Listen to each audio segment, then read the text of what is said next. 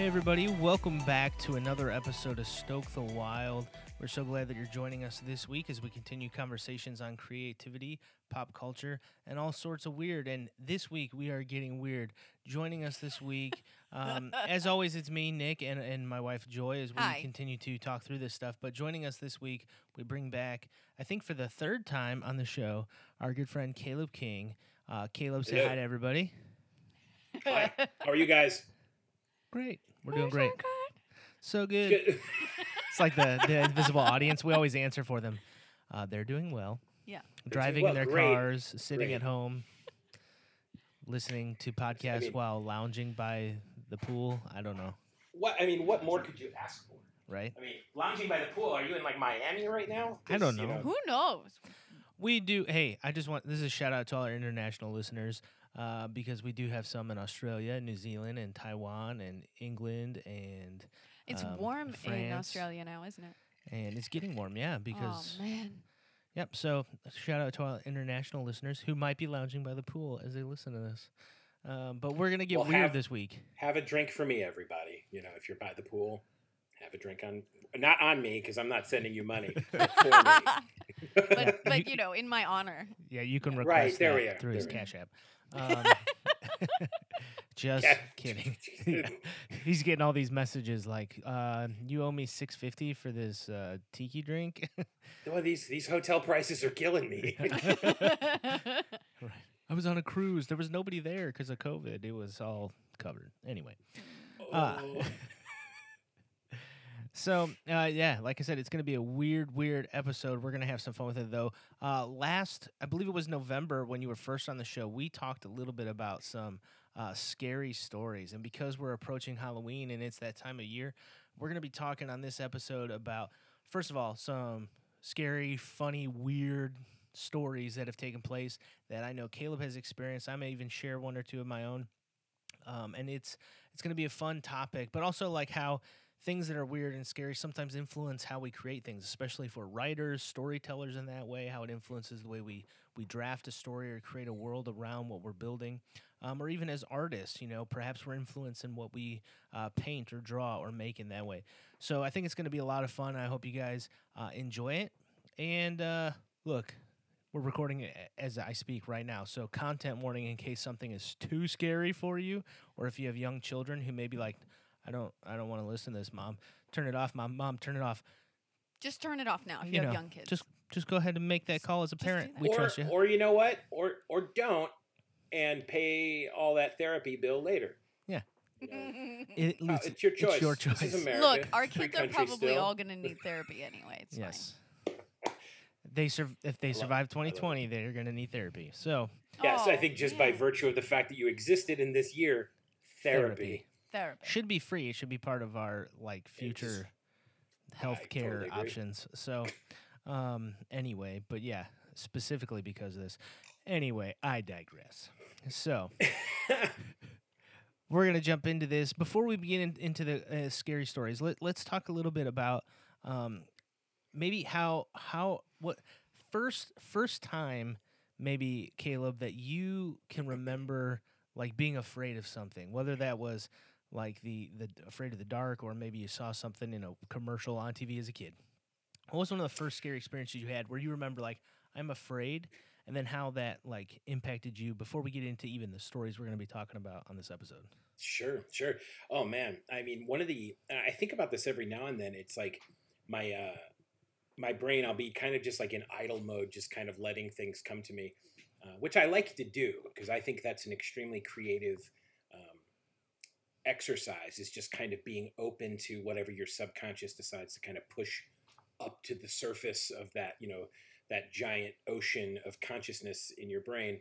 Um, but every now and then I'll be reminded or think about this dream I had. I couldn't tell you how old I was, other than maybe between four and five years old, and I I still can see the dream that I had as if I just had it, like right now, uh, and it was just like colors and weird kind of like almost like paint strokes um, but but it seemed violent and it seemed very ag- like um, just aggressive in nature. Hmm. And I don't know what it was. And but I just remember waking up in my bedroom, uh, which was just kind of off the hallway of my parents' bedroom. And I just got up and climbed in bed with my mom and dad, and I felt safe. Uh, and again, I couldn't tell you why that dream was what it was because it was it may have only been like five seconds long, but it was enough to wake me up and to instill me with this feeling of like just deep, deep dread. Not even like panic, but just like like that ominous feeling like you know something is wrong and that like the hairs on the back of your neck stand up that kind of just you know almost like supernatural oppressive forces down on you and i just like uh, you know screw this i'm out of here and you know got yeah. up at you know five years old said screw this threw the covers off and ran in my mom and dad's room right Yeah. Uh, you guys, I'm going to mom and so- dad's. right It's Paul Cartman. Uh, Right. that, that's interesting. My, I've talked about this a little bit before on the show, and then one of my first like scary memories was a dream I had as well, like between uh, seven and eight. And it sounds funny in retrospect, but as a kid, I was terrified of it. Oh, it was sure. it was this dream where I was either it, it was in two locations. I was either uh, underwater in like an old timey scuba suit with the hose that went up to the boat, or I was an astronaut with the hose going to the spaceship connecting me. And in both instances, a bowl of frosted mini wheats would flow by, and I would be so hungry in the dream that I'd take my helmet off and either drown or watch my head shrink. And like I would wake up, and I had this dream for you. For you. i'm sorry i'm laughing at your pain but that's hilarious I know. Like it, I like that's why it's funny now because like Yeah. of course like you know it's ridiculous. But as a kid, like I had that dream for like two years straight, like several times a week, and like it's seared into my mind. I can remember just being like horrified of like this idea of being underwater or in space. But it always presented itself with this: I'm taking off my helmet because there's food. Did did somebody traumatize you with frosted mini wheats? No, I love 'em. I love them still to this day. I love them. I, I don't know what It's it is. amazing. Yeah, That's it's- it's amazing. I love that. Yeah, I mean, like it's weird what like, like I don't even know. See, I'm I'm I tend to be like it took me a long time to to recognize this about myself, but I I am kind of like uh, like we were talking earlier today uh, about you know while preparing kind of like for today's podcast and uh, I I I'd mentioned kind of the idea of the um, the X Files, and I'm a giant X Files fan. And uh, you know, going back, you know, they're they're they're some of those early episodes are really hard to watch, but uh, I love the concept and I love the characters, anyways. But I used to be all you know, Team Mulder, the the believer, the one who like was trying to get to the to the heart of all the supernatural or the alien and the unexplained, and he he was just such a such a um, like a flawed believer in all of this. Like he wanted so desperately to believe in all of this. And then there was always the killjoy of of Scully, who was the you know the doctor and the the the scientist mindset, who's like Mulder, I need evidence, right? And it. Uh, so I always used to identify as, as Team Mulder, and and the older I've gotten, the more I've recognized in myself that no, I am 100% Team Scully.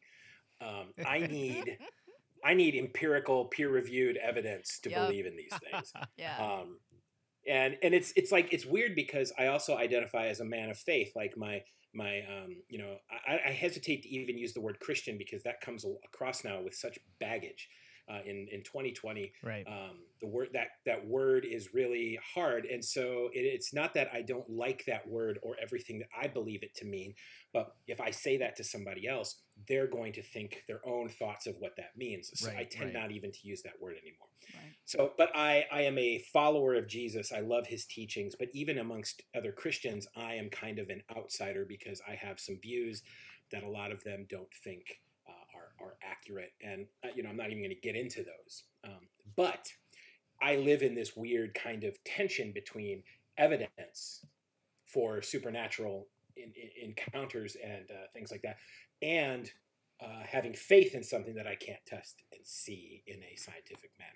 So it's Hmm. um, it's weird for me, but th- but I live with that tension, and you know it's uh, it's interesting Mm. From my perspective to to look at these stories and to and to think about um, like why do we uh, interpret dreams the way we do? Why do we see dreams as um, more than just our brain processing information? Uh, because you know uh, our brain will always attempt to find meaning in nothingness. We'll see a bunch of things and try to connect them with uh, with with meaning. We prescribe meaning to things that are meaningless, um, and uh, and dreams I think are, are that way all the time. But we we but then there are times where I will sit here and dream, and I am in control of the narrative. I am controlling what's happening, and I know that I'm doing it. And so that throws my whole um, idea and my whole philosophy of that right out the window. So I, I, I don't even know where to to begin with with like uh, talking about those things from from a show me evidence kind of perspective. Yeah. Uh, Yeah, that enters like a whole nother realm of like ideological understanding between the conscious dreamer and then the subconscious dreamer and the conscious mind and the subconscious mind and what is Yeah. interconnected and interpolated because of that, uh, which is, I think, a whole nother conversation. It is. oh man! It is. And see, and then for thing. me, I like living in in the in between, the conscious and the unconscious, Mhm. uh, and and like the surreal, the the waking dream kind of stuff. That's my sweet spot right Mm. there. yeah. So Well, I I'm feeling like mildly left out right now because you guys shared your first scared experiences and I didn't. So I'm gonna go ahead and just oh, please do because I just started my- railroading right over. no, no, no. You're. Yeah, fine. I was like, okay, they had their thing, and I'm gonna just be quiet because for me, I like I don't remember ever not having scary dreams. Um, so for me, that's kind of I don't know, like just n- normal or typical for me. Sure. Um, but I do remember the first time that I was like actually deeply scared, and um, this will give you a, a little insight into what we were talking about before when it comes to like how how low my threshold is for scary.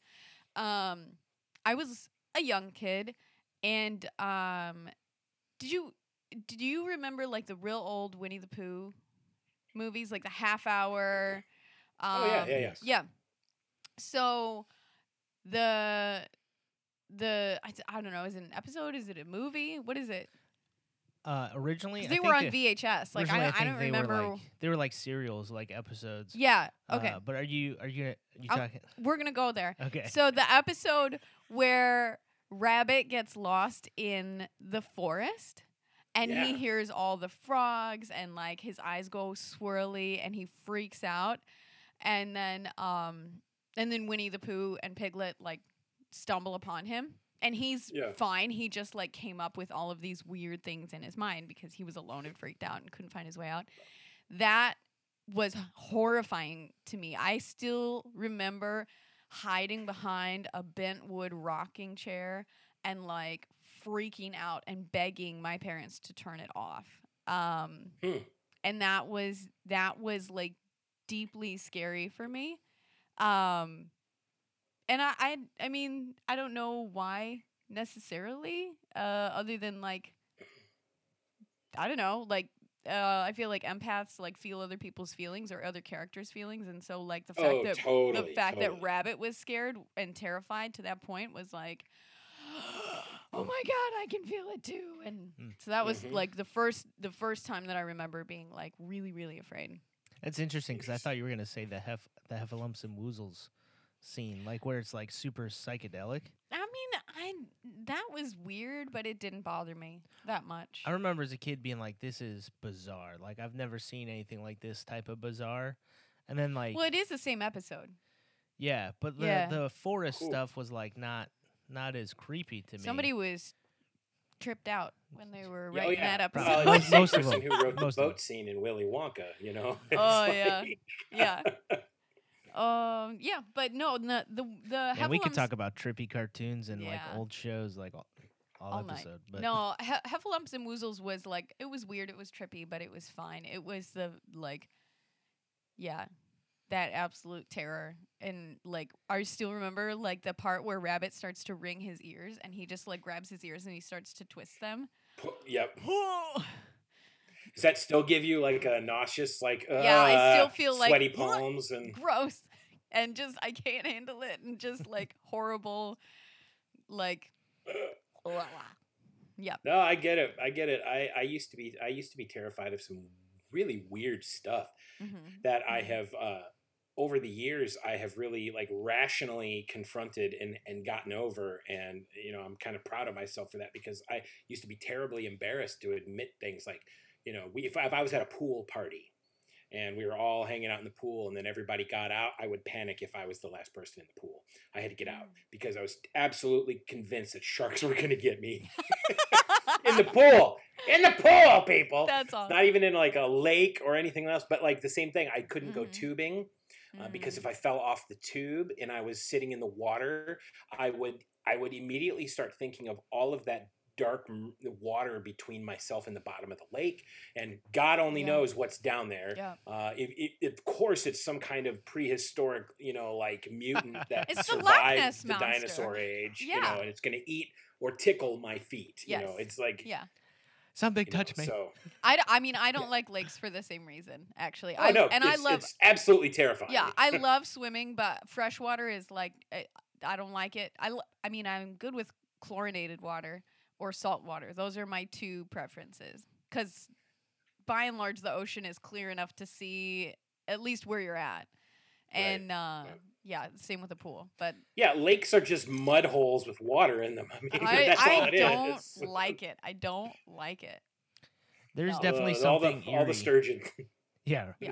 There's definitely something eerie about that the the way the water, especially in a lake, like gets dark like that. And then like like there's nothing like that darkness of like what's underneath the water. Mm-mm. Nope, nope. Mm-mm. And that that reminds me of like the first time. Like, I mean, I remember the first scary movie I ever watched, um, and I was one of those kids who my daughter has become, and I am really 100% sure that this is God's way of punishing me for all of the really dumb garbage I did as a kid.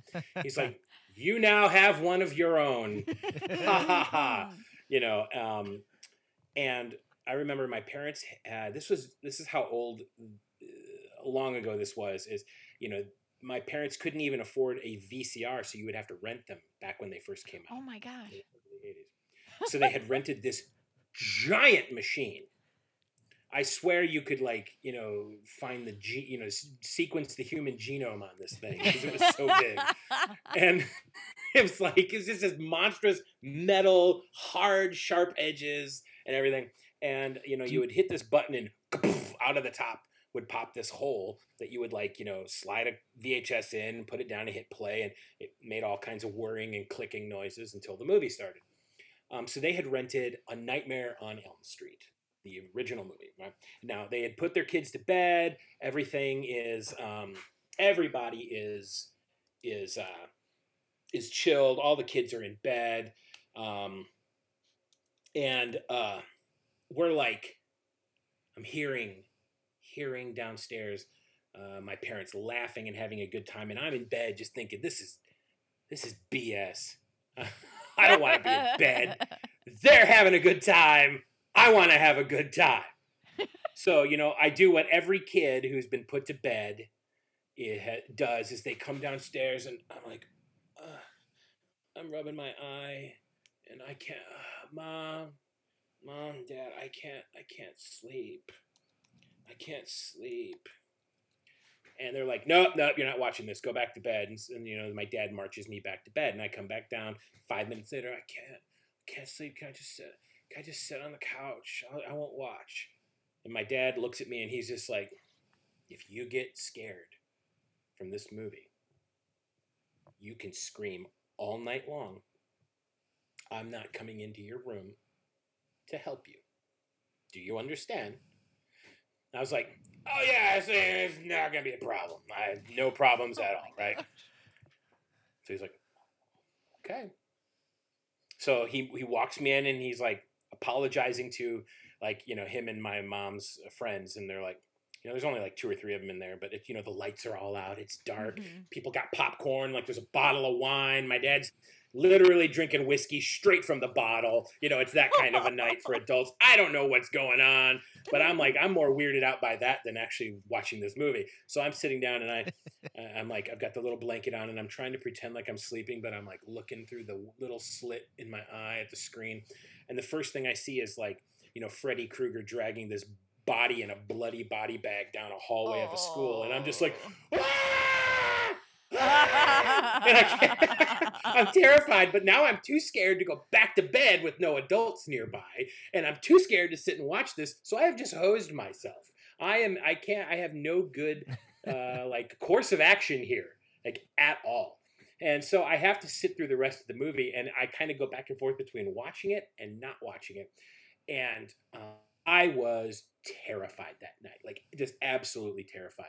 Uh, and yes, I called like, "Mom, Dad, Mom." And guess what? Nobody came. No Oh. one came to help me, and I deserved it because this was this was what I got. I was old enough to know better, and like connived my way in there. So this was like my you know my my comeuppance. Now we can talk about whether my parents did a good or bad thing or not. I don't know, but uh, what I do know is that that became a taboo for me. Is I loved scary movies after that. I loved being terrified. I loved that adrenaline surge of feeling alive and wanting the fight or flight uh, adrenaline rush when I saw somebody get stabbed or slashed in a movie, and it and it was a weird kind of like sick fascination because you know I when I was watching these movies, it was the '80s, so it was like the mid to late '80s, and that was all slasher movies, all like you know, and they're all like real sick morality plays, like you know, don't have sex in the woods because you know you'll get stabbed to death or you know you know something like that or crushed by a you know a tree because you know Right. you were being immoral or whatever. And um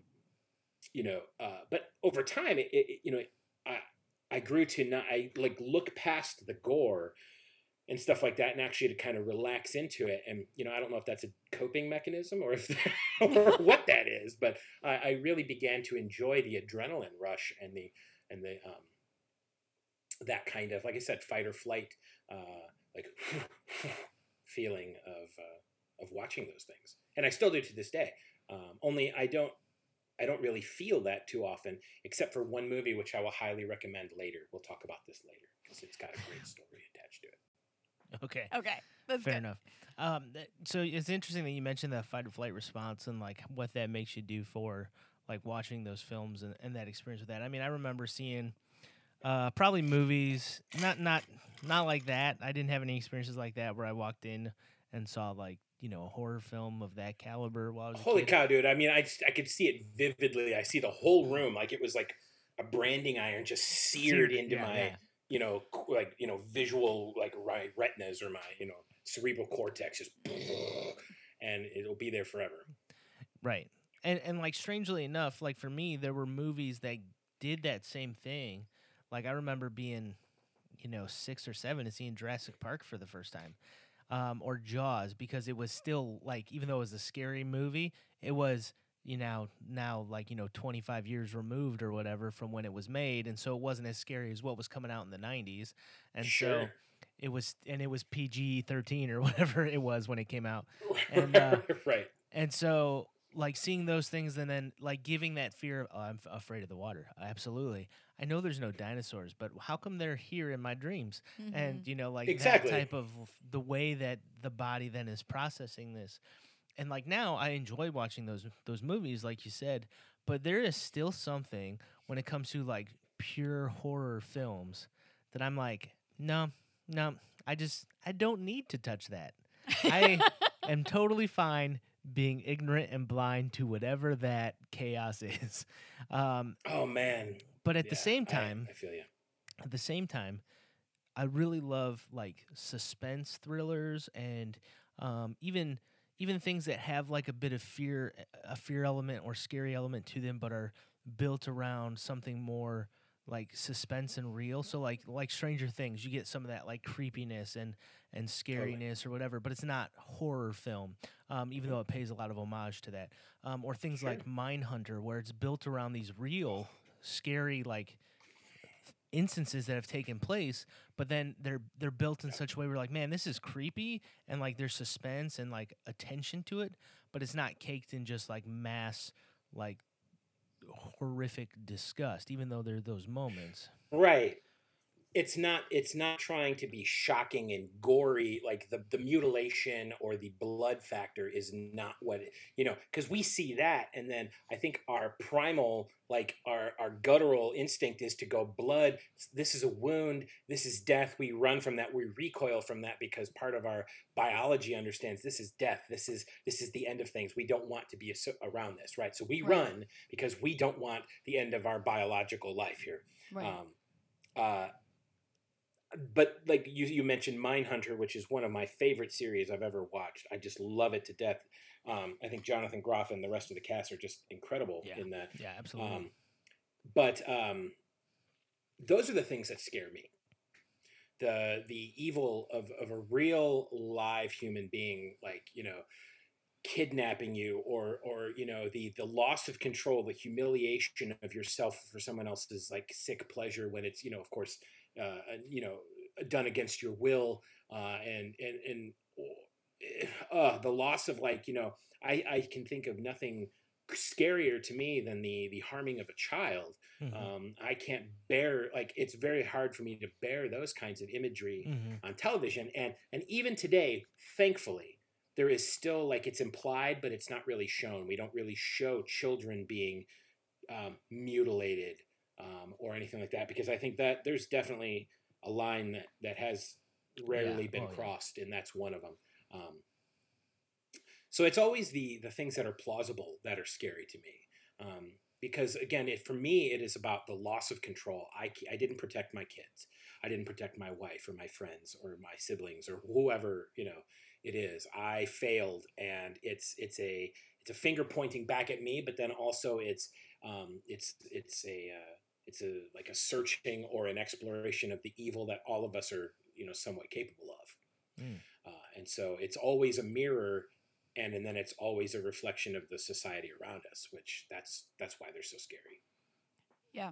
I I resonate with that a lot. Like I can handle the I actually weirdly can handle more of the n- not like horror level, but I can handle more of like violence than I can uh, the idea of like you were saying the loss of control, the loss of agency, um those things. Those are far scarier to me um you know because of personal history and Sure. things like that. Yeah. well and i think they take a certain level of deviousness to to say um, for an individual to go i know this is terrifying to you and i take joy in doing it and i take Right. i get thrill i get off on your pain i get off on your um, your uh, your torture uh, to hurting you not only physically but maybe psychologically and mentally i mean those are that's actual evil to me Mhm. I mean, that's Right, that's right. evil, you know. Um, and I, i i- that's that's the kind of thing that you know I, I you know when I run through scenarios in my head, like if somebody were to kidnap my child, um, or to kill them, what am I willing to do to to see justice done? Am I more interested in justice, or am I more interested in revenge? Uh, do I want do I want the death of this person at my own hands because it will make I think it will make me feel better when I know the whole time that it really won't. It will make me feel worse.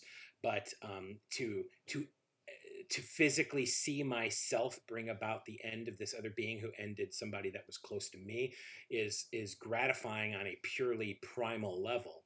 Uh, and that's you know I I have to as much as I wish I could.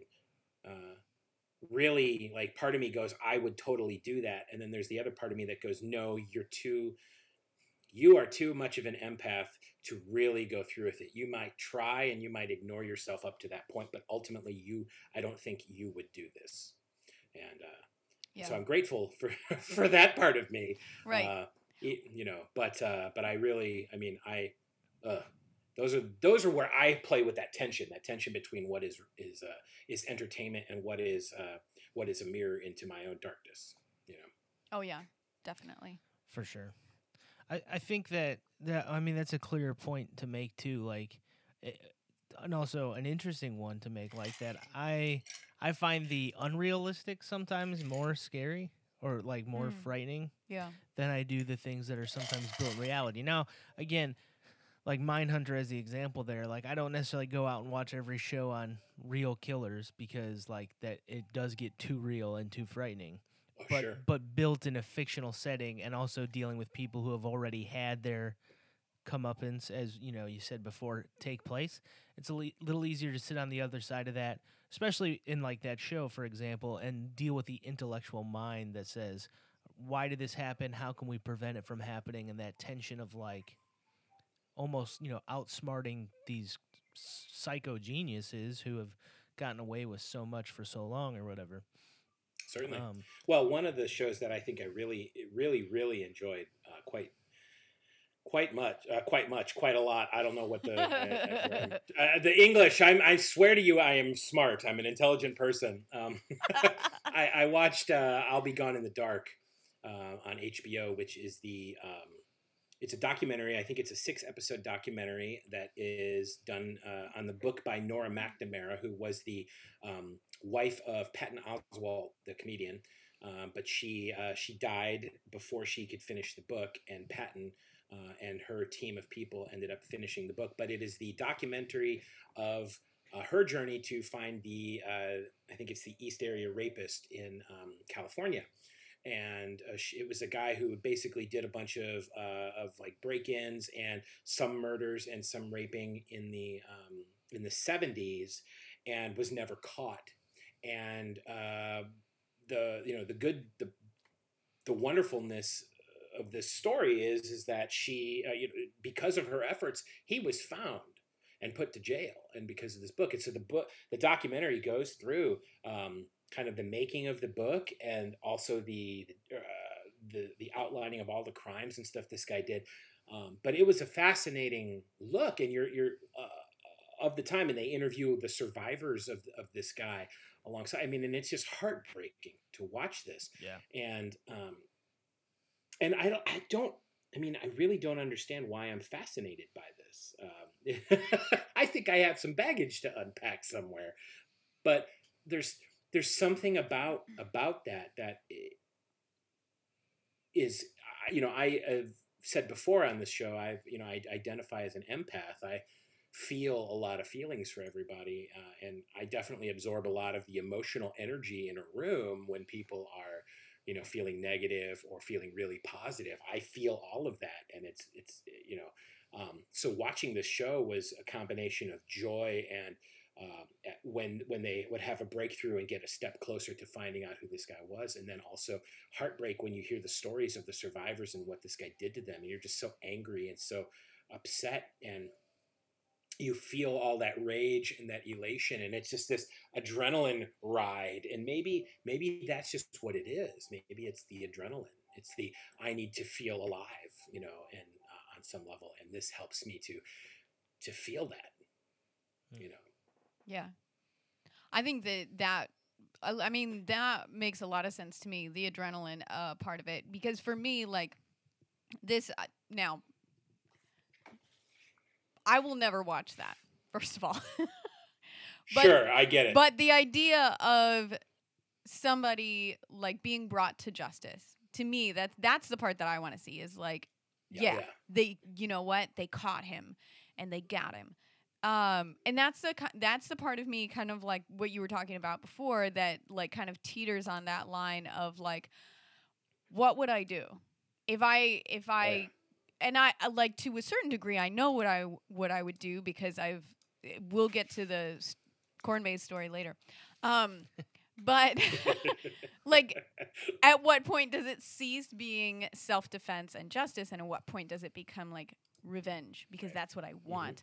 And it's easy like in that journey of um whether it's healing or you know becoming a more whole person uh kind of like teetering on that line of how much of this will bring me and uh, like closure and and wholeness and healing and how much of this is my trauma running the show and is my pain running the show and saying Oh, like sure. I'm gonna unleash all of my rage on you because I'm just so pissed off, and Mm-hmm. you know, Um, but that that's the kind of thing like the fight or flight sensation when you are accustomed to that feeling and you are not in control, then it becomes really addictive when you are in control.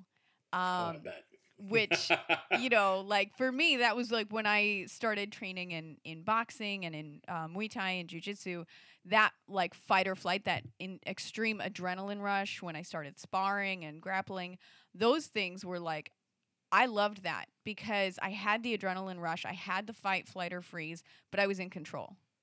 And I could choose what I was going to do, and I could fight back, and I could hurt back, and you know what I mean. Sure. So it, it becomes like really, it becomes really addictive.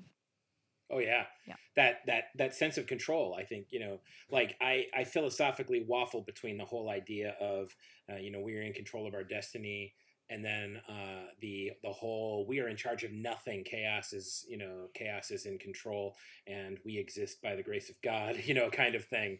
Um, so I, I'm always chaos. kind of somewhere in between those things. What, I'm sorry, Nick. I cut you off. Oh, I was just saying suspended in that chaos. Oh yeah, man. I mean, it's just like it's you know, and I think you know the times when I desire control the most, uh, I lean, of course, towards the I'm in control of my destiny. I make the decisions today. I get to do this or I get to do that. But then I have a cup of coffee and I realize that um, I've just chemically stimulated myself. Uh, into a whole other mood. I'm not in control of, of a damn thing, you know. of Like, this coffee, Pretty this much. coffee just changed my whole mood. I can't I can't trust myself ever with anything I ever do Yeah. uh, bec- because I'm so easily manipulated by my own environment. Mm. Um, so you know, um, so somewhere in between there is is the uh, balance. I think is yeah. you know, uh, but but like the the control, man. I mean, that's a drug, right?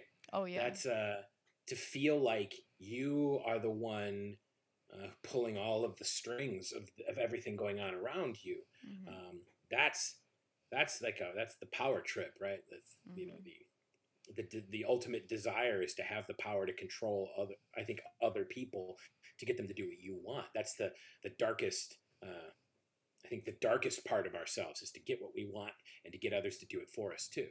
Yeah. Um, yeah. and Absolutely. uh, you know that we got to check that all the time. Mhm. Yeah. so Mhm. yeah. Did you find that that increased when you had kids? uh, for my firstborn, yes, Yeah. Okay. I would say that when uh, when my daughter Hayden was born, uh, I, I went through that as soon as I saw my daughter in the flesh for the first time. Mhm. Um, there was like a switch that I could sense was just like flicked in my uh, consciousness, and uh, there was no there was no going back ever. I this was it. This was a defining moment in my life. Um, before that, she was a theoretical baby.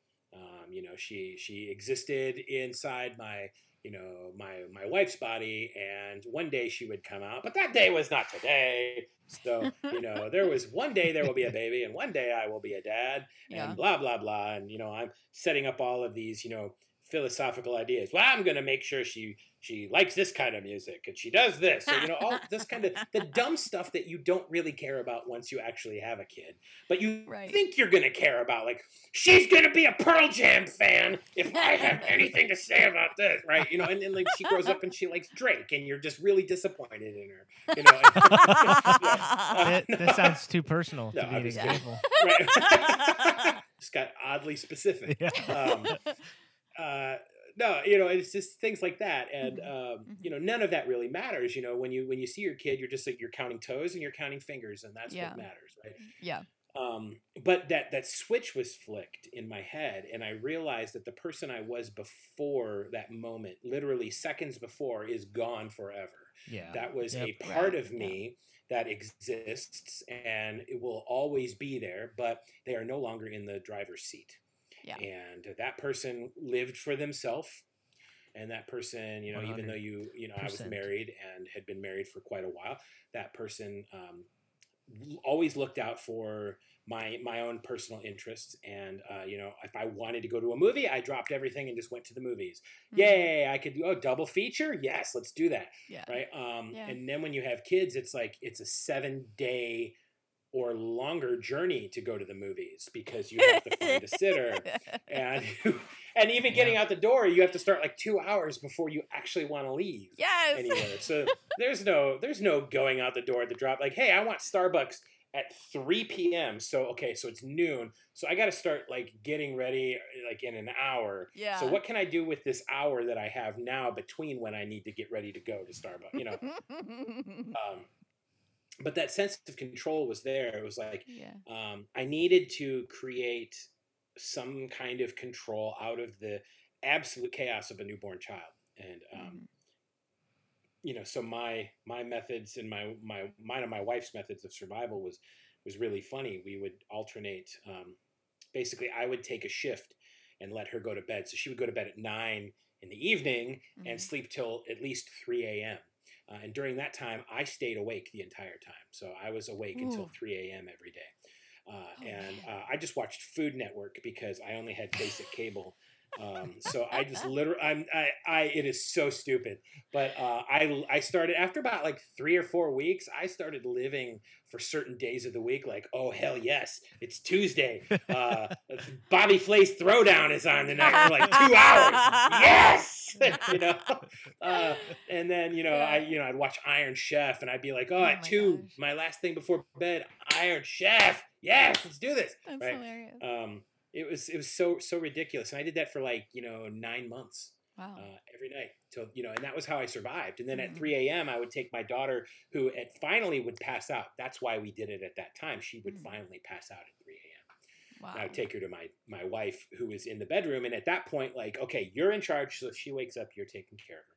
But Mhm. um, I'm going to bed in the spare bedroom so I can kind of like get some solid sleep. So I would get six Yeah. hours of sleep uninterrupted and um, get up in the next day. Uh, in like the first three months of my daughter's life, I can't remember anything, you know, because Mm. it was just survival. It's yeah, just your survival. it's a blur. Yeah. Yeah. Yeah. Yeah. So yeah, any control in that in that kind of environment is is really vital, and that definitely exacerbated uh, any control uh, issues that I had uh, because Yeah. you know I, I'm out of control. I can't work a a, a steady uh, like rhythm with my art, and I can't do anything because here's this kid who at the drop of a hat needs an entire diaper change or outfit change, or she needs to get up and go do something or whatever, you know, Mhm. Yeah. um, whatever babies you know have. So. Yeah. But that's a whole other topic. I mean, It we're, we're, is. we're supposed to be talking spooky things. Right, I mean, right. But if you haven't ever opened a diaper that is pure liquid, uh, you don't know spooky. Yep.